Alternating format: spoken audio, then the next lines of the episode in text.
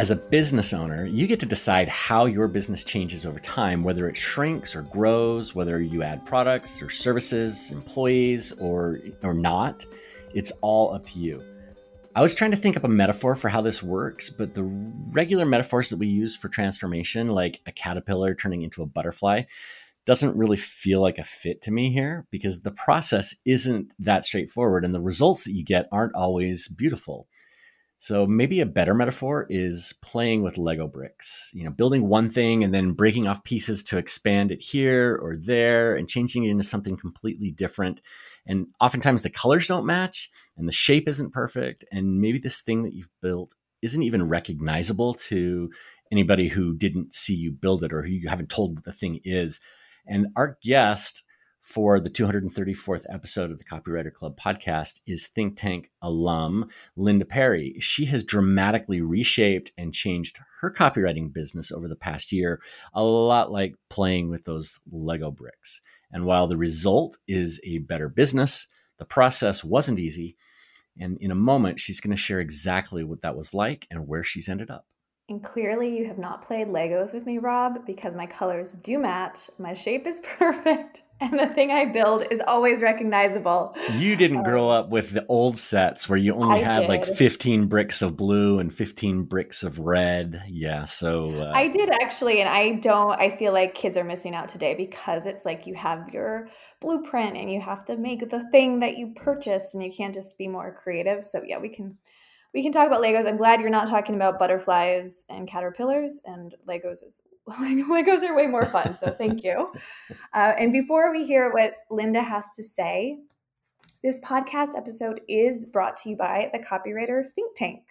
The Think Tank is our private mastermind group for copywriters and other marketers who want to challenge each other, create new revenue streams in their businesses, receive coaching from the two of us and ultimately grow to six figures or more, depending on your unique goal and vision.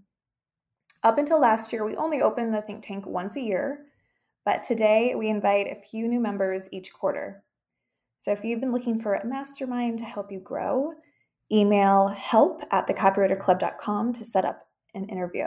Okay, let's jump into our interview with Linda Perry and find out about what she's been up to since we last interviewed her on the podcast more than a year ago, I think way back on episode 108. I feel like everything has changed in my business since I was last on. To start with, I think my business back then was primarily copywriting working with a series of clients, having a couple retainer clients, and really just diving back into the mindset space in this whole new way where I really got to own myself and be really much more of a version of myself in the mindset space than I had ever been. And today, I think I have one copywriting client left. I do teach um, some life coaches about how to build their business, but I have been built up my mindset business and have really nailed down who I love working with. And it is really, you know, yes, I work with a ton of copywriters, but I love identifying sort of the phases people are in in their growth of their business. So I typically like to work with people who are a little bit more established because they're aware of their mindset and how it's starting to be a problem in their business and how it's holding them back. So I've really transformed my business to be one of working on mindset and helping people really get out of their own way so they can build this super intentional, happy business. So, was it difficult to let go of the client side and the client work I'm asking that knowing that it is a difficult process for most of us. And a lot of copywriters really struggle with that. Even if that's the direction they ultimately want to go, there's a lot of mindset trash around even making that decision to let go of a lot of client work. So, how did you work through that? Yeah, you know, you guys know me really well in the sense that I was somebody who was super attached to, well, I've got this coming in. I have obligations to this. I have to keep doing this. It's bringing in a certain amount of money all of that stuff was in the space and in the space was this idea of i really like writing right And am I going to lose that by focusing on my business in the mindset space? Am I going to lose this opportunity? Am I going to become sort of dull even in my own writing? So I had a lot of those things come into play. And at the same time, I think I got super clear on what I wanted to do and the impact I wanted to make so that all of that noise was really clear to me that it was noise, that it was fears, that it was my own limiting beliefs that were standing in the way, and that I could really start to anchor myself into something bigger and let it go. And I'll be honest, I still love writing. I still love doing it. I do write for myself. It's really enjoyable and fun. And I don't feel like I've lost anything. So yeah, it was it was a process though, for sure. It took it took a good 6 months to really let all that go. I want to actually talk more about the process. And I actually think it's longer than six months because I want to go back to, you know, back when you were thinking, hey, I wanted to continue in continuing education for attorneys. And then you were actually creating my, like a mindset course for another person, for a, a partner, a client. And you were also like, you've gone through a pretty massive evolution and i just i wonder if you could maybe kind of talk through that a little bit before we get into where your business is today because um, i think the process of choosing a niche or leaning into a niche can be really uncomfortable sometimes. And I, I, think you've done something more than just like choosing a copywriting niche. Like you've changed your business fundamentally and who you work with and what you do but it's very similar to that process of of choosing a niche.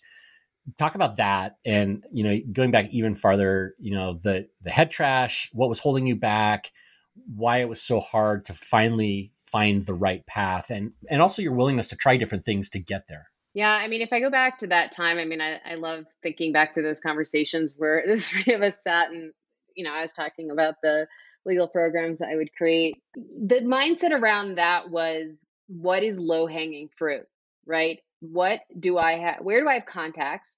What have I been good at? What do I understand? So I should be doing this. And even though I understood how shoulds really get in the way, I had those shoulds coming up because, you know, like everyone else, I did have those financial concerns and pressures. You know, I still had at the time my kids were in high school, I was, I had a bunch of obligations that I wanted to fulfill money was an issue. And so I was always looking at what can I quickly do in this space to maybe become known, to make a decent amount of money. And that really got in the way of me being able to see what was I really passionate about? What did I really want to do? And what I realized was that in the process of doing that, all I was doing was spinning and spinning and working hard I mean, I my biggest struggle all along has always been going into giant overwhelm. And I think a lot of people get there and they think, how did this happen?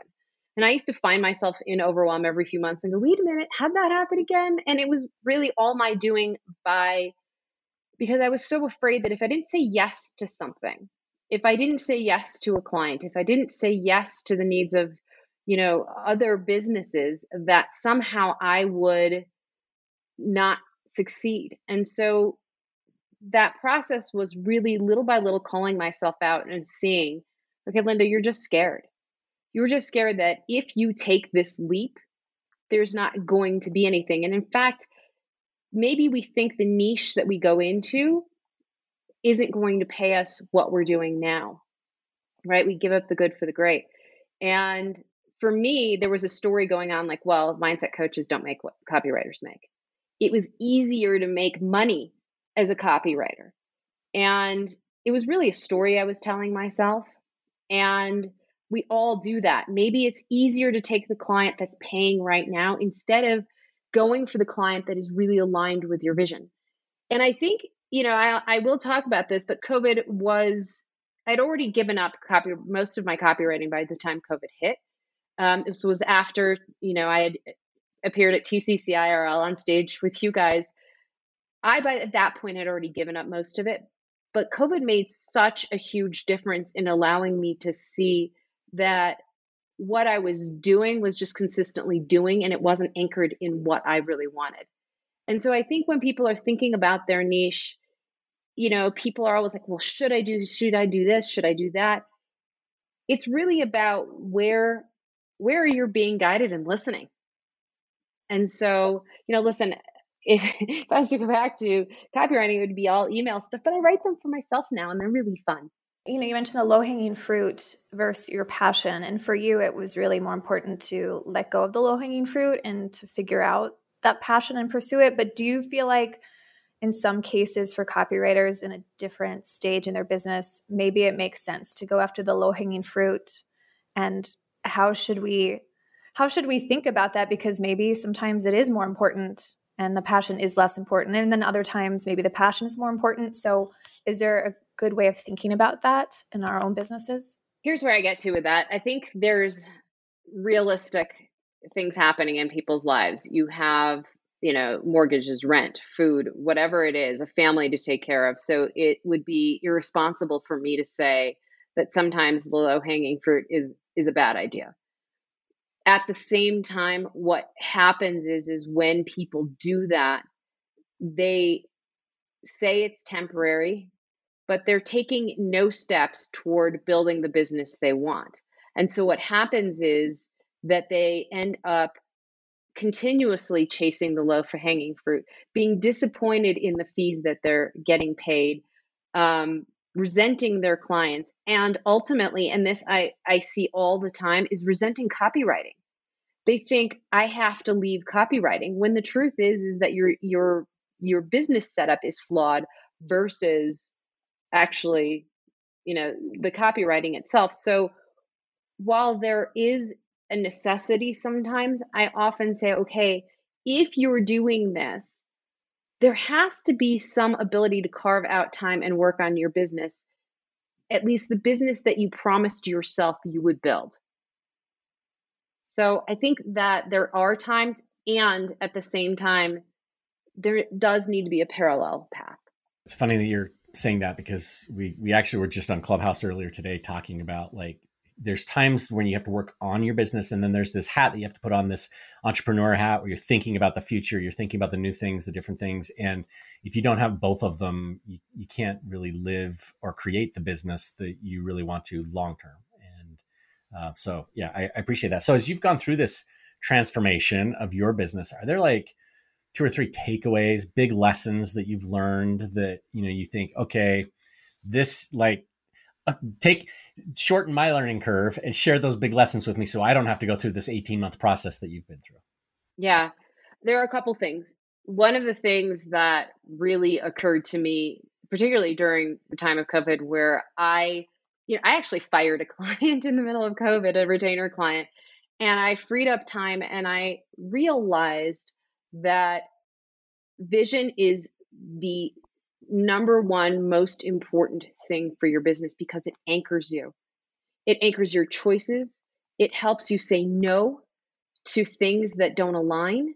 And when I talk about vision, I'm not talking about the let's make $250,000 this year because, first of all, that's not going to be that inspiring for most people, right? Yes, it's inspiring to hopefully make that money, but what's inspiring is oh my gosh, I'm going to make this kind of an impact. I'm going to, to get to, you know, travel. For me, you know, you guys know that I just spent a couple weeks working out of Costa Rica. That's inspiring is to be able to work and live wherever I want. And so that vision and also understanding who I really want to work with in that vision allows me to clearly say yes or no to somebody and to really focus what I'm doing in a day around it. So if something's out of alignment, it needs to go. And so that's one of the things. The other thing I would say, I have two other things I want to say about this. There's boundaries are key. Um, I didn't always understand the importance of this, but in that 18 months, what I started to do was little by little set boundaries so I could work on my business. First, it started to be I'm going to take some time on Fridays. Then I decided no client calls Fridays. Then I decided no client calls until 10 a.m. Then I decided no client calls on Mondays. And what that did was free me up to A, write when I wanted to and to have that concentrated time, and B, really take the time to work on my business so I didn't feel so guilty, pressured, whatever it was. And I knew when I was going to be on calls. I understood what my schedule looked like. And setting those boundaries didn't mean I lost money. In fact, nothing changed. And it just gave me more space to create and think. And the last thing I will say is, is overwhelm is a choice. And coming from me, that's a really big thing to hear because I was in a constant state of falling almost into that was my mindset trap. But it is a choice. And it's one that if you understand your fears and your doubts, that you can stop it. You can see it coming a mile away. So that the no becomes a lot easier. No, that doesn't work for me because I know I'm going to work myself to death. And something is going to have to suffer. So, those are the three really biggest takeaways that I have from this growth period and that I think are really critical for every business owner. Can we talk more about the vision and getting super clear on the vision? Because I think a lot of us are like, yes, I know it's important, but I'm struggling to get a clear vision because maybe it is stuck on the financial goal, or maybe it just seems too far out of reach, or it just isn't clear enough. So, what uh, is there an exercise we can do to create that vision? Yeah, I mean, I created a whole program around it, but it's really about let me try to get a couple pieces out of it that'll help people get going. And here's here's the way I like to think about it is we think of vision as a to-do list the shoulds that we have. Well i need a website or i need you know to be communicating with my email list every week. That's not a vision. What a vision really is is that big picture. If you want to start somewhere i want you to think about what would inspire you to get out of bed every day and work about your work on your business now, the first thing that will happen for most people is, oh my God, I would love to work till three every day, and that's it. How? How do I do it? And the number one thing I often say is, is you have to suspend your how first. How doesn't have any place in vision because what it'll do is it'll kill your vision immediately. So, really, what vision is and the exercise you really need to go back to doing, there's a couple things here. Is, one, go back to how did you play as a child? What did you do? You know, what were the things that really lit you up? And, you know, I, I hate to do this, but every time we talk here, we're talking Barbies, but I really go back to this childhood play and creative time and turning inward time for me and telling stories. And for me, that that whole piece is what gave rise to needing to help people give a, get a uncover their voice whether that's coaching, copywriting. And for me, that's part of my vision. So it really anchored me into okay, I want to work with people, right? Little things like that will give you clues. And so I think that going back to what did I dream about? What do I wake up at 3 a.m. not worrying about, but wanting? Those are really great places to start to look for your vision. And to be honest, um, I often tell tell people is is to to um, look beyond their limiting beliefs. If you haven't, I can't do this, or you find yourself saying, I don't have the time, or you find yourself saying, but my kids need me to do this right now. It's a good place to just suspend that and free write. If you could really build something so ideal, write it all down. There's nobody watching there's no one watching and your vision comes from those pieces and you can kind of start to look at all of that and say what is it that i really want my business to look like? So as i think about visioning um, is it possible to have a vision that's too big? So for let me give an example. I saw a copywriter recently. I think it was a copywriter. It might have been uh, an influencer or whatever but part of their vision was to influence a billion people to do this thing whatever it was. And i remember thinking this i mean i'm, I'm get, letting the how get in the way here. I was like wait a second. Like do you even have the platform? Do you you like so i'm curious do you think those impossible goals which you know we we've talked about those before on the podcast and i'm in favor of them but do you think that there are visions that are too big and then we should maybe back off a little bit and make it achievable in the short run uh, on our way to the big thing? Or can it literally be i want to you know touch every person on the earth uh, before the end of my lifetime such a Rob question, um, first of all. Um, and I did listen to that episode. That was a really good episode, actually, because I was so curious about that one. Um, here's what I have to say about this there's a difference between vision and goals. So I'm glad you brought that up. Vision is the big picture. It is that thing that lights you up. So if if the idea of impacting 1 billion people lights you up every day and aligns you with making better choices for your business, then there's there then absolutely that's your vision the difference between a vision and a goal is, is the goals are the steps that you're going to take to get there. Visions change. Maybe that person goes, well, maybe I didn't really want to influence a billion because the billion is really more about some unmet need. And they realize that when they're starting to actually do the thing. So maybe they changed their theirs and said, you know what, maybe maybe really all I wanted to impact was, you know, 500,000. Whatever it is and maybe I didn't even need a number on it. And that's how the visions can change. The goals are those steps, those have the actual steps that take you there. The things that I'm going to do each and every day that'll actually bring me closer to my vision. That's where, where goals live. And they're not very sexy sometimes and they're not always inspiring, but they are the things that you're doing every single day. One of the reasons I always liked um, the book, The Slight Edge, is, is he talks about the fact that every single day doing something is moving you closer to that vision. It's moving you closer to the achievement of that. And when we're not, we're actually moving backward. So the whole idea for me is is setting those goals doesn't have to be monumental, but it is what is it that I'm going to do to move toward that. And if I have giant limiting beliefs around whether I can get there, you know, I'm going to tell you that the first place to go is dismantling those limiting beliefs. Let's talk about overwhelm because you mentioned overwhelm is a choice. I think that's, yeah, that's what you said. So if I'm listening and I'm like, okay, I get that it's a choice. I choose to move away from overwhelm, but I still feel overwhelmed. How do I start to break that down so I can prevent the overwhelm or at least work through it if it hits me and I wasn't able to prevent it? I can make it go away quickly. Yeah, I think there is a lot of shame around overwhelm, which you just sort of raised right there. And I think the first thing to know is that there is no shame around it. We all do it. There's not one of us that hasn't driven ourselves into the point of overwhelm. We said yes to something, we committed to something, and forgot that we actually had something on our list. That happens. What's critical in those moments is to really go back and learn the lessons. How did I get here? We don't examine how did I get into overwhelm I had to start to really look at what am I doing? Well, number one, I'm really bad at projecting how long something takes me, right? I'm really bad at that. Most people are. I now build in double the time because I'm really terrible about it, right?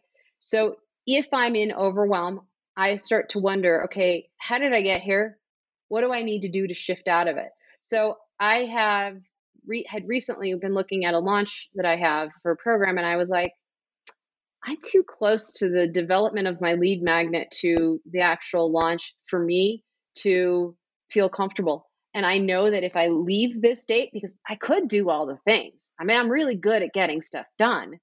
But if I do all the things, I'm going to put myself in this state of overwhelm and I'm going to be miserable. And everyone around me who's at home is going to be miserable.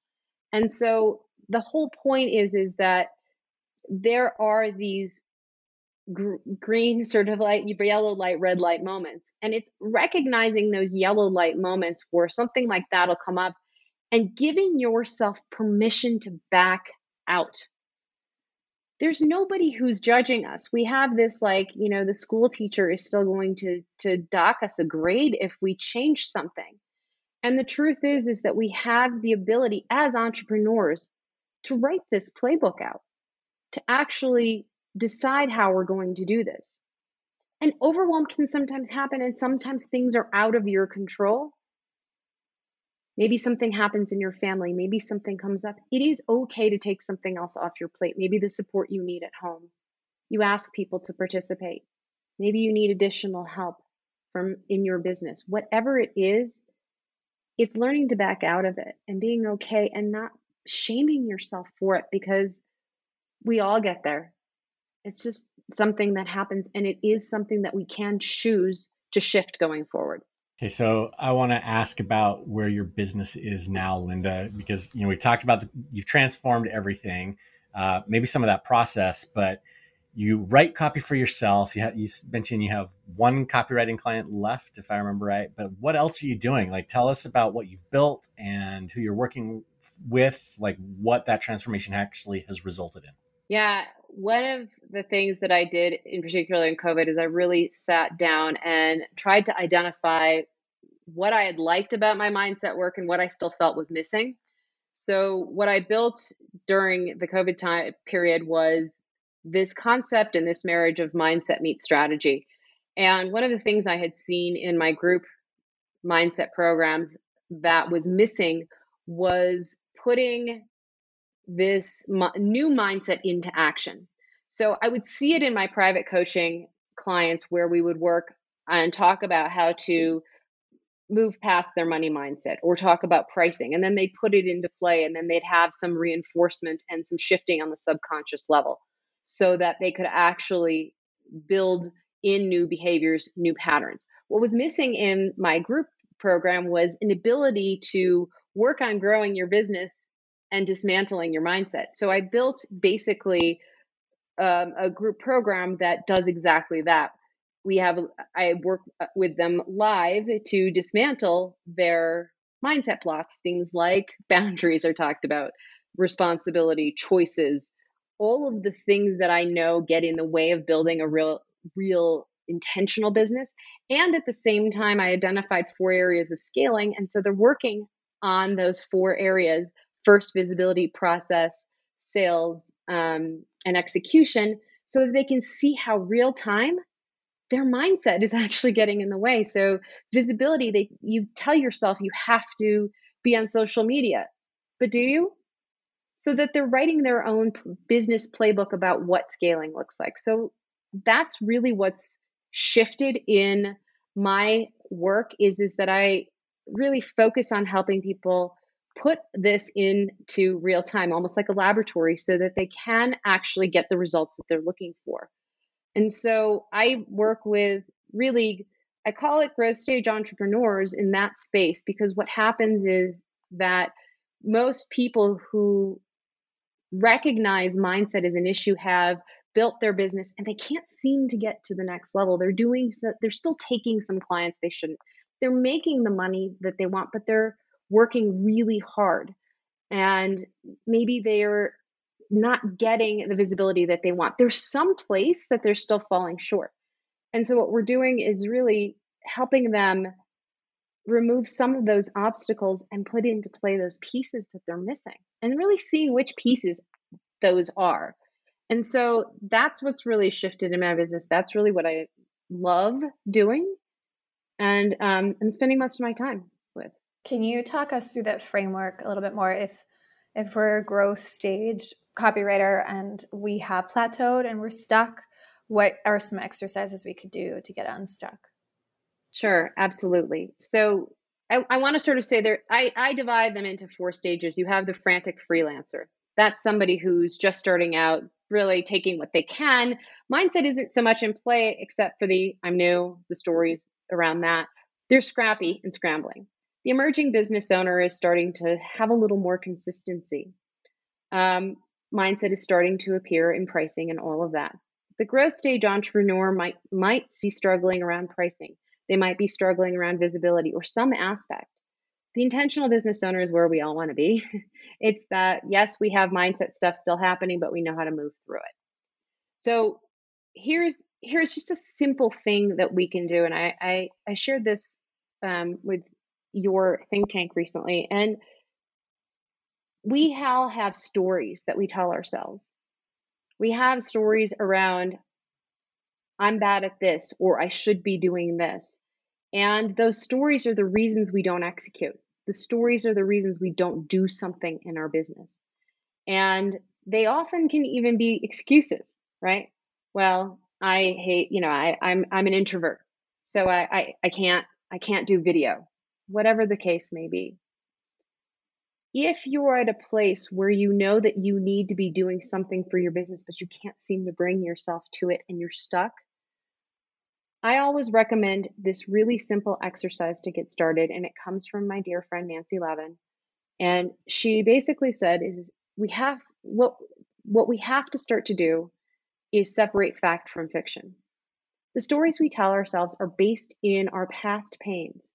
They're based in past circumstances.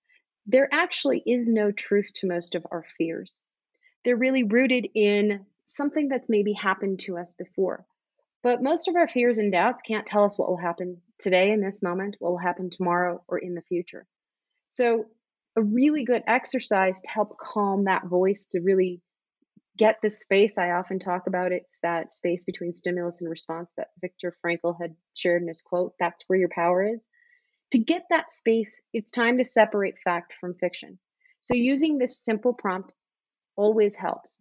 You start out with the story I tell myself is free write it. Just free write it, especially if you find yourself in this frenzy. We find ourselves in like nervous, anxious frenzies. Then the next line is the truth is. Now, this seems really simple, but it is an objective truth. It's like if Rob was looking at my business, he would, long ago, he would have been like, Linda, you really don't want to work with lawyers on this project that you keep, you know, saying you do. Um, but it's an objective truth. Like today is, you know, Tuesday. And so the story I tell myself is blank. The truth is blank. This exercise will give you enough space to quiet the fears so you can actually do the thing that you want. And so it's really a simple exercise, but it's a start.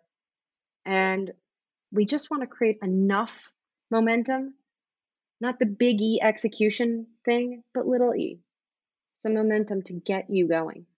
So I know you like working with people in that space. Uh, you said, you know, established, not beginner.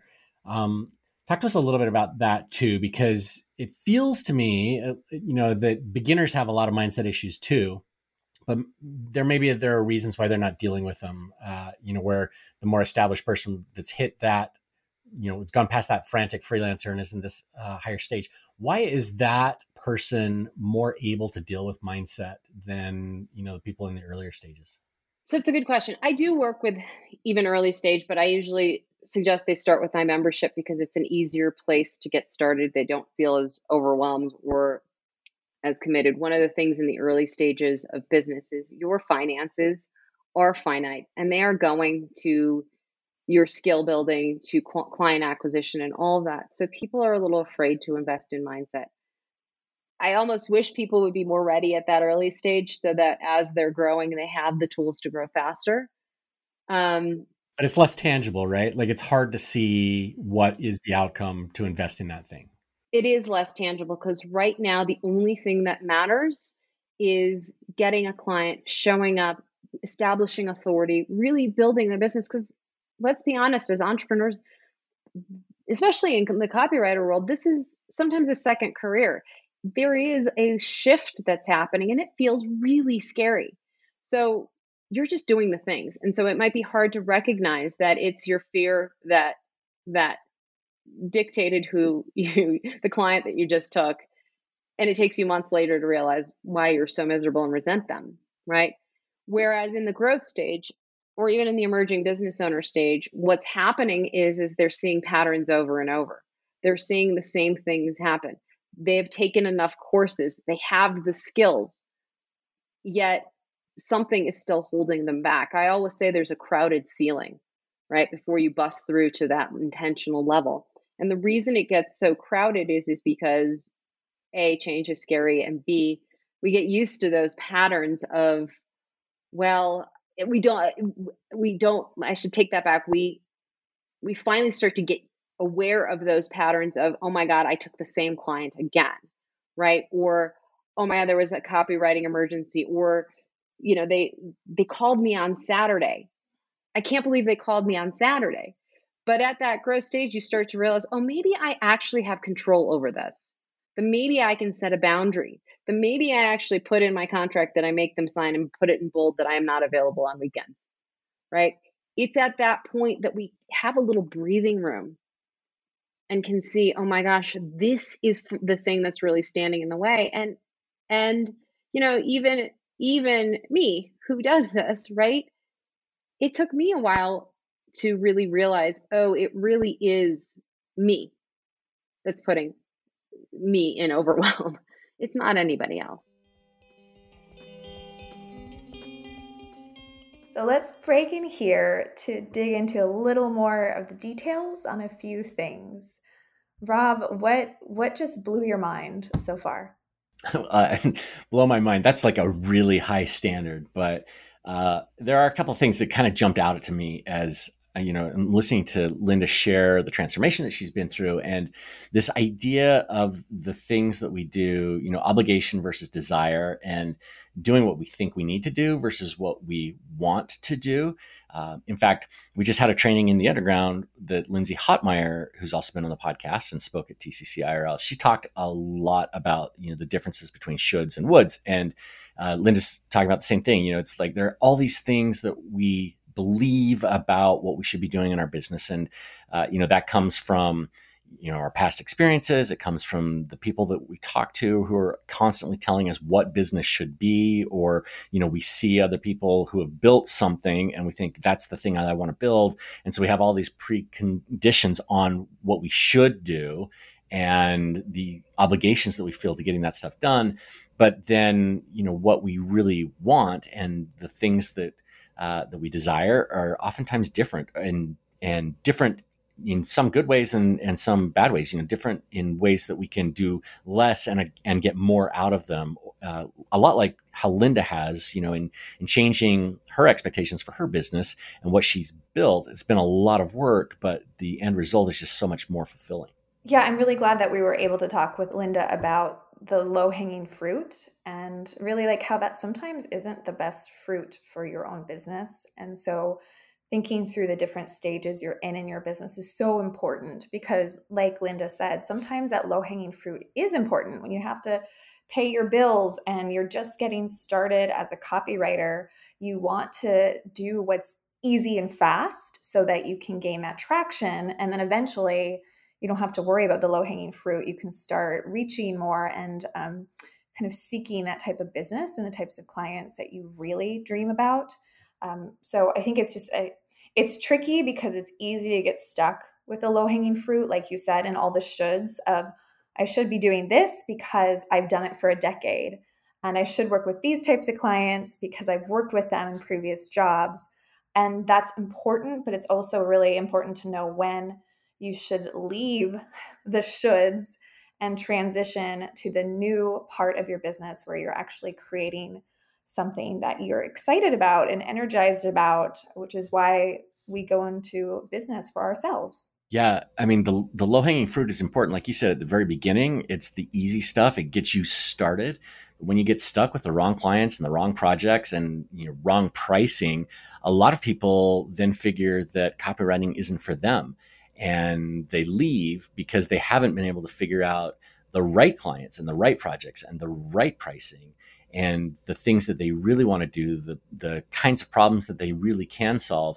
And it doesn't necessarily have to be six figures or seven figures or you know all of those all of those things that we use to describe success in the marketing world, but it does take time to figure it out and you know to, to really move forward. Yes, and I like that we started the conversation with Linda talking about her own struggle from transitioning from primarily focused on client work, client services, copywriting projects to moving into this business where she now has built her own platform and brand around mindset and has created several group programs and memberships. And that transition isn't easy. We were lucky enough to work with Linda during that transition time and before that transition time to kind of see the the messier side and how how all that head trash can prevent us from shifting in our own business.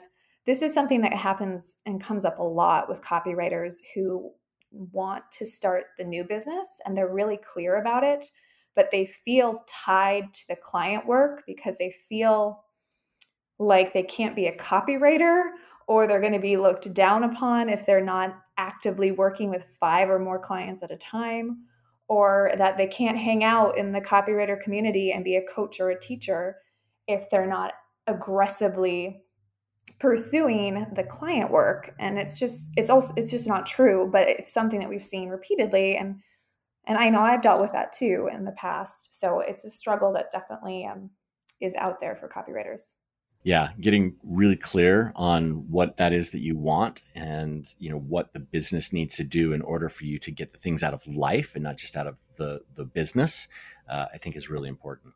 What else stood out to you? Talking about overwhelm was huge because you know just linda saying overwhelm is a choice is a really powerful statement.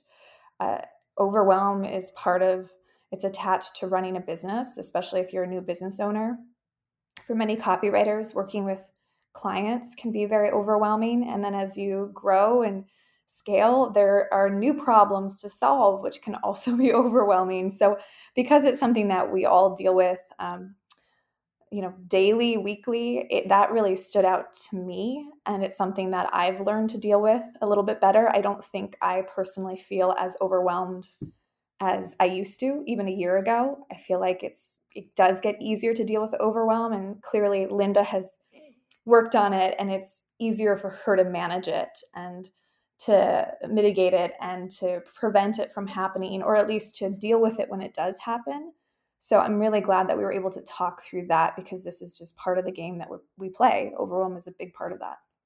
Yeah, anytime you're making a change in a business and you're taking on new things or you're starting a really big project, obviously overwhelm can become a part of that.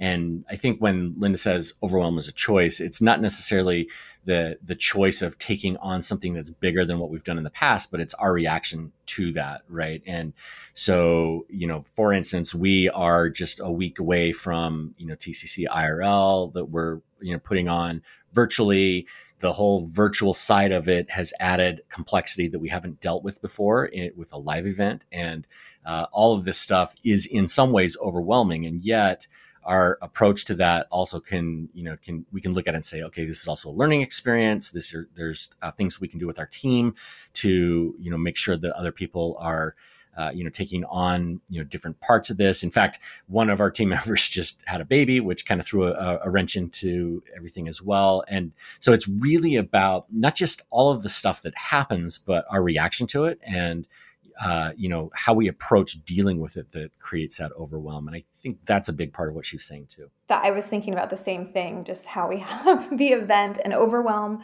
has been triggered. I, especially on Friday, when I was just thinking through last minute event logistics that we're trying to work through. Um, overwhelm hit me really hard. I think I, I even sent a message to you, Rob, and I was like, I'm freaking out. I'm freaking out here. Um, but the cool thing is, you don't have to sit in that overwhelm, especially as you start to figure out, well, like how how can I deal with this?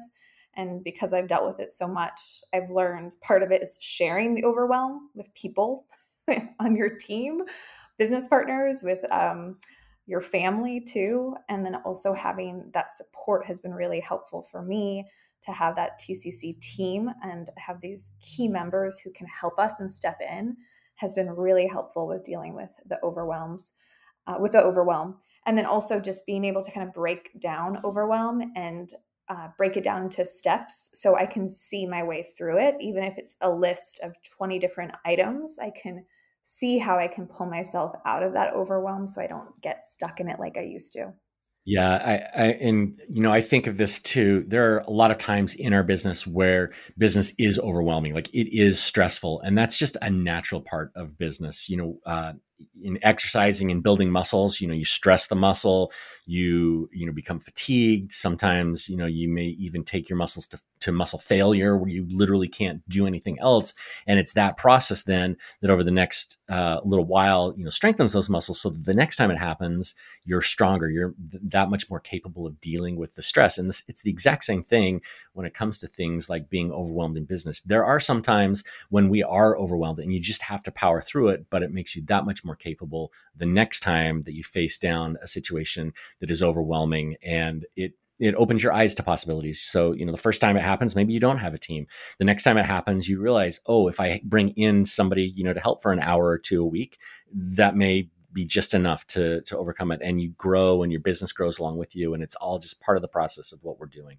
Um, Rob, anything else stand out to you the conversation? Yeah, one other thing, uh, you know, Linda mentioned a book that we've talked about several times on the podcast. That is The Slight Edge. This is something that you know I uh, really this idea I really gravitate to it, and that's these little tiny changes on a daily basis or on a weekly basis can have really big changes over time.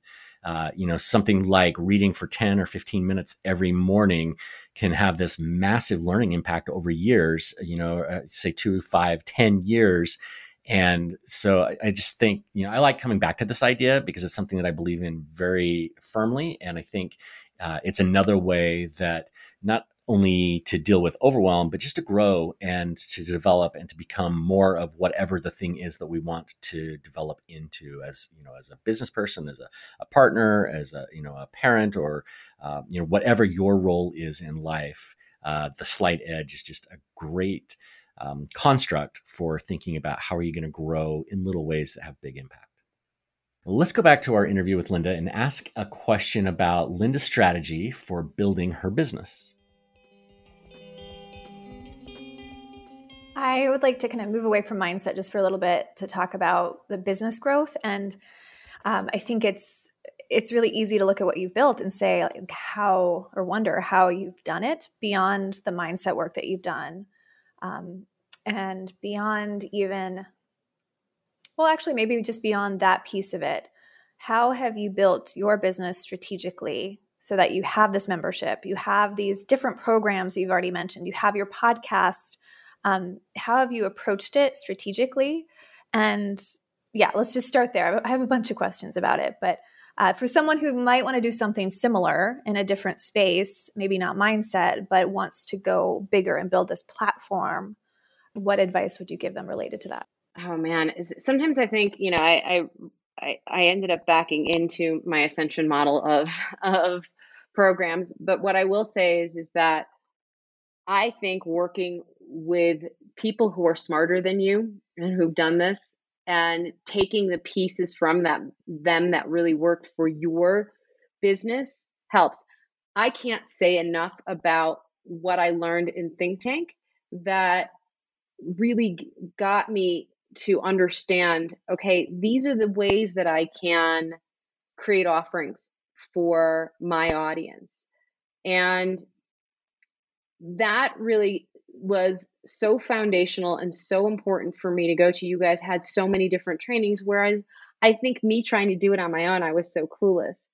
And, you know, in the last year, I invested, um, I've worked, I've talked about this on my own podcast. I've worked with Ross O'Lochlainn, who is really good at process. And I will tell you, when I looked at my four stages of growth, I'm really good at being visible. I have no problem with that.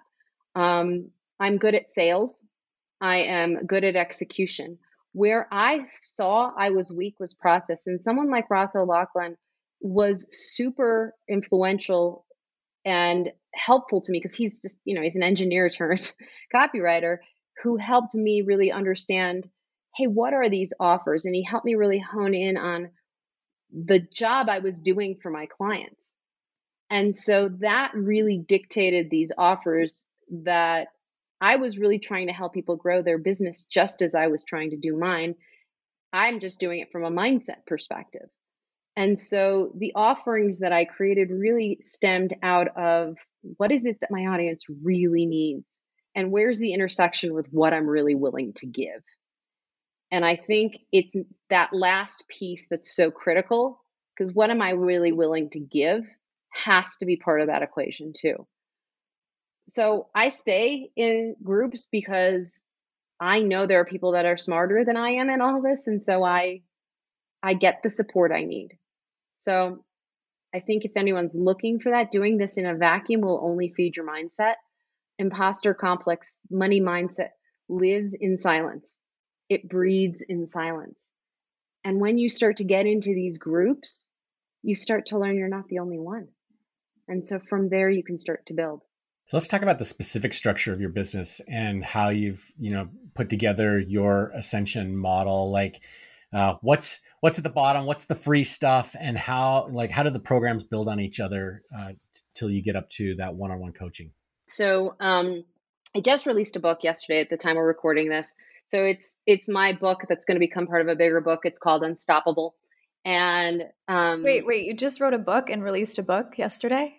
I have downloaded it. I've got it all. I've got it like loaded on my uh, reader already. Yeah. Yeah, I might have been your first download. I don't know. Congratulations. That's a big deal. That's a big deal. Like I just like drop that in, like no big deal. Just released a book. Someone's like, when did you write this thing? Um, I'll be honest, it's a short book, and Rob was one of the early um, people who downloaded. I saw it and smiled. Um, but it's it's um, a book that really talks about what it means to be unstoppable in your business, and it's really about. It's not about not having mindset issues. It's about how do you move through them so you can build the thing you want. So that's pretty much at um, the bottom. I also have my Mindset First podcast, which I started this past year, and I just love because I share mindset nuggets. I have fun interviews, and really it's about teaching. It's the marriage of strategy and mindset. It's about what are the things you need to be doing and who do you need to be. So um, mindset first is the podcast and then from there i have my um, i have a couple things i have my mindsetters um, membership and that really is for somebody who is wanting to test out and understand how mindset gets in their way and really do that that process to move through it. Um, i love mindsetters because people really if they're motivated it can be the only thing they need to get going. Um, i've seen people use it really well. And then I, I sometimes um, I offer some workshops around um, sales and mindset and all that fun stuff. And then I have my Scale for Success flagship group coaching program, and it is really my love. It's a 12 week program that is pretty intense and it's amazing. And because people actually shift their businesses entirely, and it's really incredible to watch who they become. And then I have my highest tier, which is my private one-on-one coaching, which is sort of the least of what I do. Um, but it is for those people who aren't ready for a group environment. But it is it is something that I still love doing. So that's my current model. You mentioned that visibility has been easy for you, and it, you know it's not easy for everyone, of course. So, what have you done visibility wise that's helped you grow and grow enough to fill a membership and then to fill these programs and to book one on one mindset coaching clients. Uh, what could we all learn from what you've done visibility wise? You know, I, I don't think it's one thing. I think there's so many different ways to define visibility, and it's something that I it took a while for me to understand. It's equal part relationships, it's equal part consistency on social media. I know for me, I'm fine with social media, right? But I'm there all the time. I have been consistent, you know, at least five days in a row for years. And it is that game of being consistent and not on all the platforms, but really where your audience is hanging out. I love LinkedIn, for example, but you don't have to be there all the time.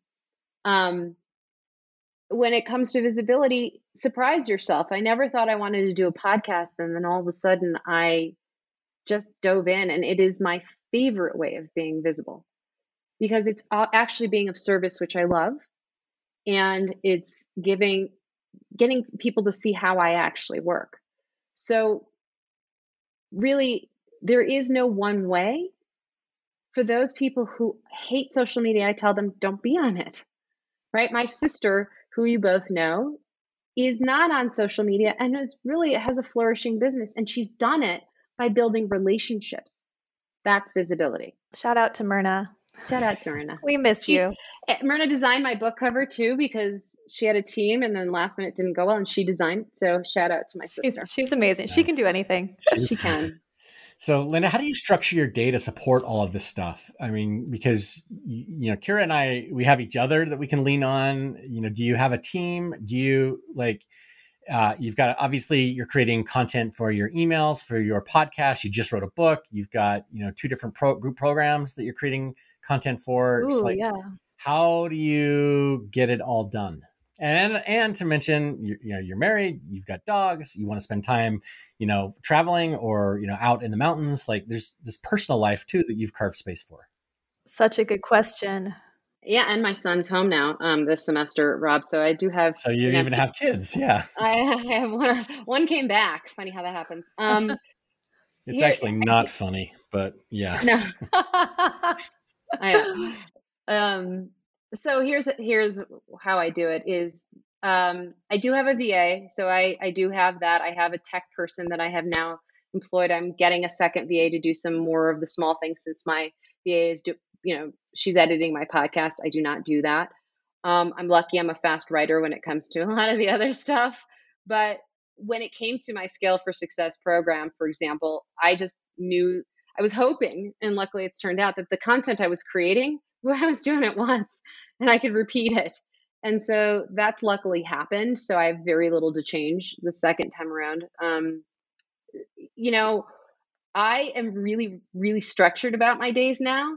That's why I keep Mondays and Fridays open so I can write and have the time and the space to do it. Um, I wake up and I read. I'm adding meditation back in. I go to the gym at least three or four times a week. I don't start work sometimes till 10, and that may surprise people. Um, especially because back in the day, I was up at 6 a.m. and on my computer, right? And I, this year particularly, have committed to if I'm living in the greatest place, that I am going to get to do it. I actually put on my calendar, we've taken up skinning, which skinning is really cool. You put mohair on the bottom of your skis and you climb up the mountain. And yeah, it's awesome, Carrots. The best exercise ever. It's I'm crazy a city, hard. A city, it is so hard. I'm a city girl. I have no idea what this is. I didn't I didn't either. I was a total city girl, right? And so but if I live here in the mountains, we now do this and you tear the mohair off and you ski down. It's really cool. But I make the time. So my husband and I, like this Thursday, we're scheduled to do it. And I just make sure that I put it on my calendar so that I can't I can't short shrift myself. And so I've gotten really regimented and and being okay with pushing some things back and not doing all the things like you know it was killing me. I was writing this lead magnet all of January of my my new book Unstoppable and you know it was killing me that I couldn't do 10 things. But I had to really sit back and be okay with it and I was and because I wasn't willing to give up on the fun because I've done that for too long. Yeah. I, I, listen to you talk about, I mean, it, it just strikes me priorities are so critical and we all have too many of them. Yeah. Well, and that goes back to the vision, if you think about it, because my vision anchors me. Part of my vision is to enjoy the place that I live. And so that anchors my choices so clearly.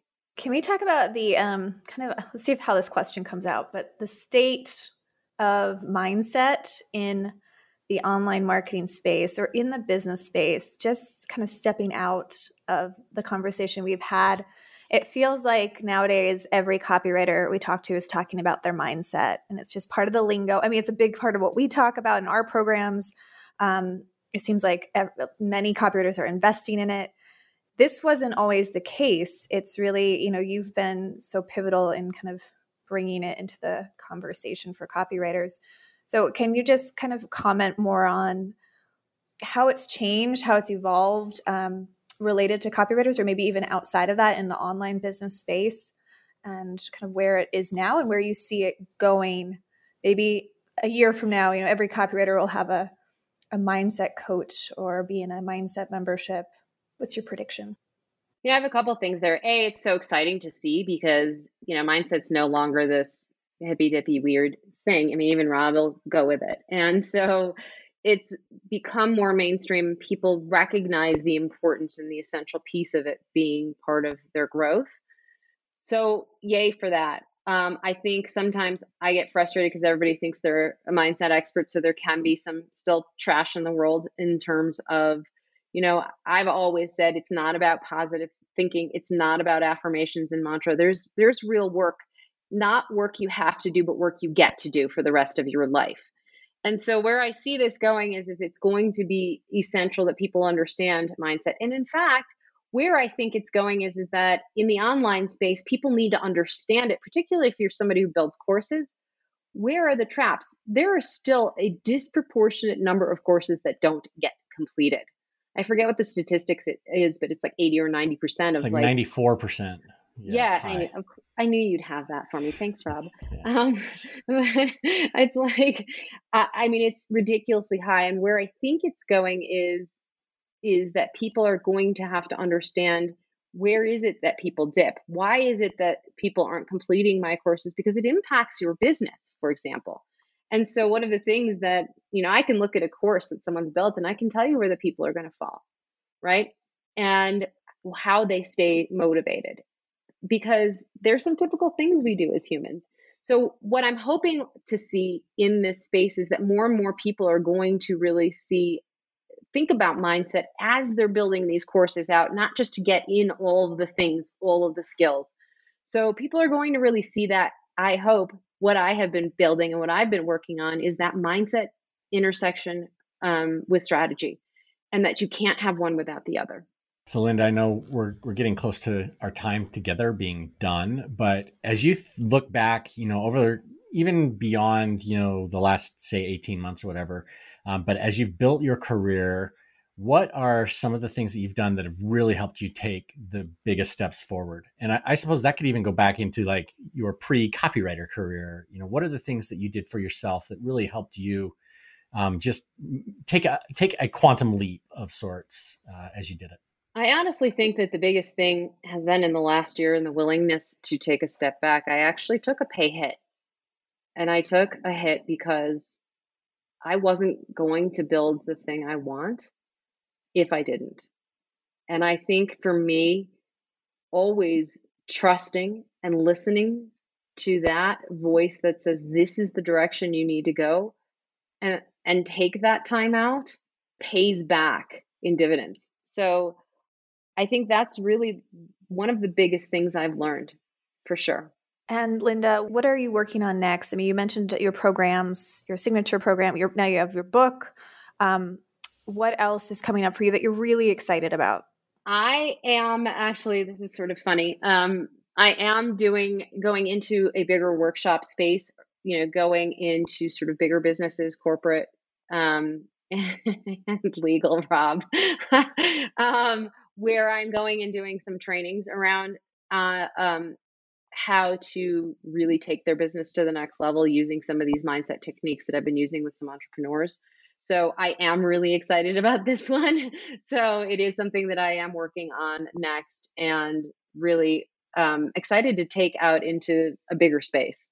Yeah, we'll know how excited you are is if you actually do the thing. Because I remember when you kept wanting to do the course for legal, like it just didn't happen, and we're finally we're just like, wait a second, like obviously there's something here going on, right? So uh, yeah, when it happens in the next month or two, then we'll we'll know you're uh, you're into it. it might take me a few months longer, but we'll see. But yes, that's what I'm. That's where I'm heading next. So that's the end of our interview with Linda Perry. Um, first, I want to note that we got through the entire interview without anyone mentioning the word woo which is a little unusual for a podcast on mindset, at least in my experience. Uh, but that's what I really like about what Linda does uh, and her approach to mindset. It's so practical, it's so applicable to business, and it sort of removes any of the the other woo things that are so often attached to thinking about mindset. That, to me, anyway, it just makes it much more approachable. Uh, what what stood out to you, Kira, as uh, as we wrapped up this interview? It's always fun to talk about visibility, and especially that's something that Linda has done very well. And so I like the way that she talked about focusing on, you know, one social media channel and focusing on where your audience hangs out, and also feeling like you don't have to do all the things. So for her, starting the podcast has been really energizing, and she's excited to work on the podcast, and it fits it fits her business and also fits her personality around generosity and giving to your community. And so I, I think it's always a good reminder just that we don't have to be in all the places, even if you're looking at other copywriters who seem to be on all the social media channels.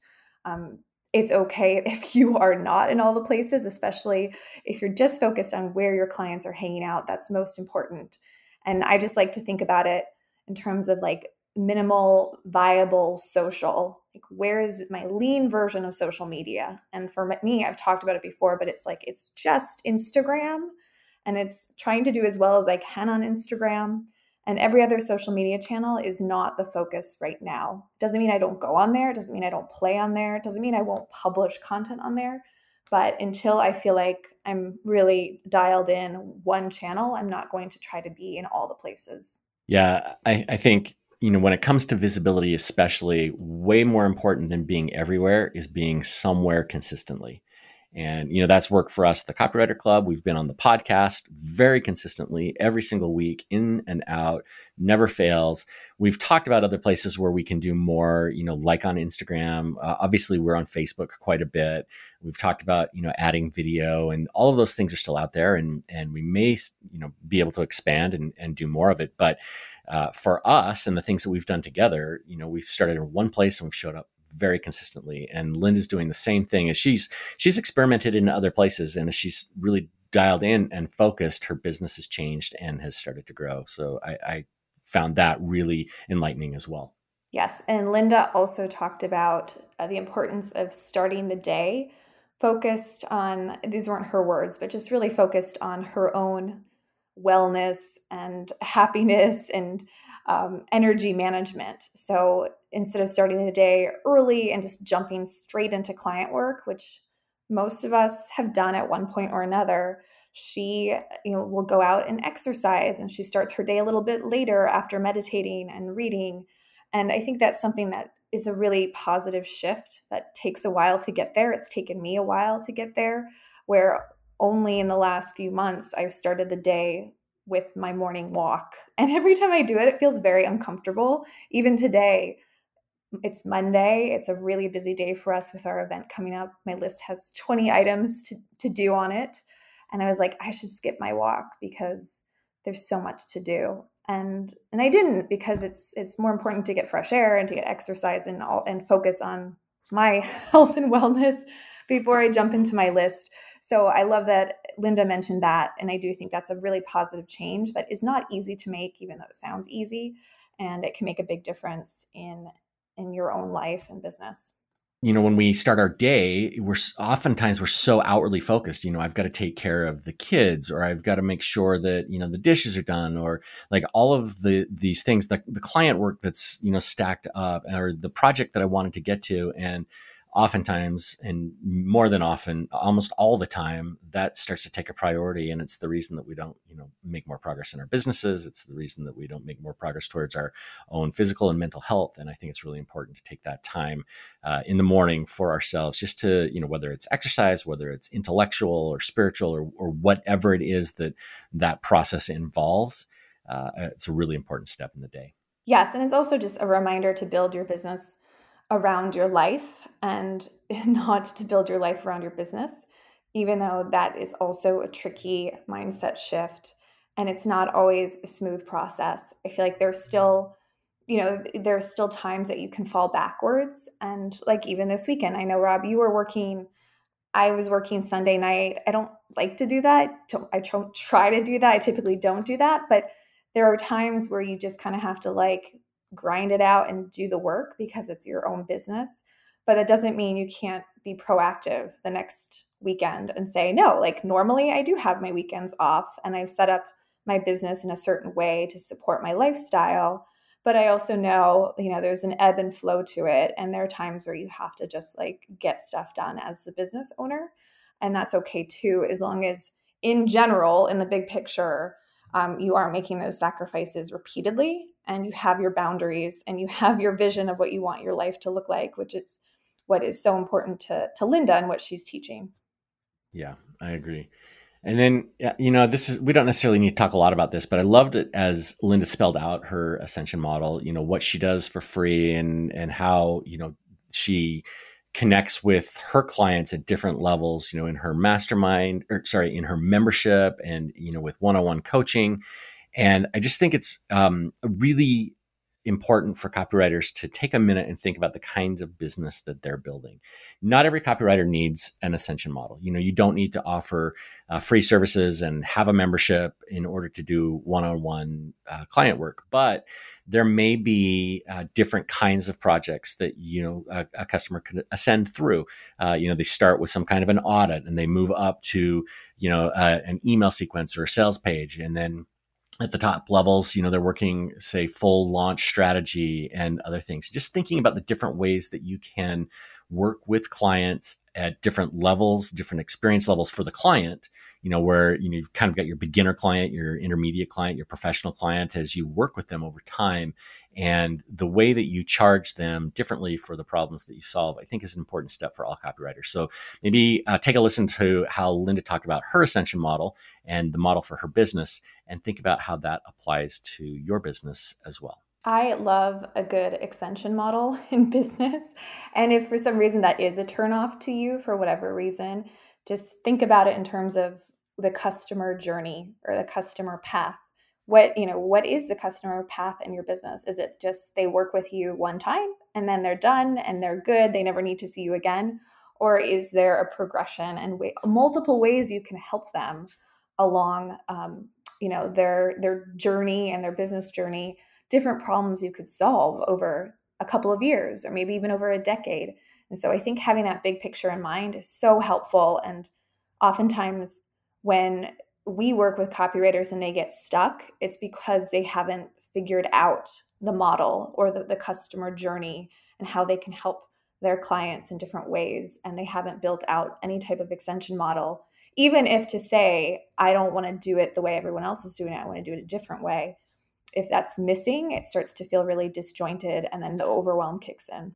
Yeah, I, I 100% agree. You know, we need to think about, um, you know, if, if, a customer has a great experience with us, they want to keep working with us, even though we've solved one problem. There's an opportunity to, you know, solve other problems. And from our side of the business, you know, if you've got a client that you've had a great experience with, why spend time and money going after other clients if you can continue working with this client? And so thinking through what are the different ways that I can serve a client at, at different price points and, you know, time commitments, all of that is just a really smart thing to do in your business. We want to thank Linda for joining us for a second interview. If you can't get enough of Linda, check out our previous interview with her on episode 108, which you can find at Apple Podcasts, Stitcher, or wherever else you get your podcasts. Be sure to get your copy of her free book, Unstoppable, by visiting lindamperry.com backslash unstoppable. You can also find her on Instagram at linda.m.perry, and you can also check out her podcast, Mindset First, and add it to your list of podcasts to listen to each week. That's the end of this episode of the Copywriter Club podcast. Our intro music was composed by copywriter and songwriter Addison Rice. The outro was composed by copywriter and songwriter David Muntner. If you've enjoyed what you've heard, please visit Apple Podcasts to leave your review of the show. And perhaps more importantly, if you're ready to invest in yourself and your copywriting business and finally achieve your goals, visit copywriterthinktank.com or email us at help at the Copywriter Club to schedule an interview. Thanks for listening. We'll see you next week.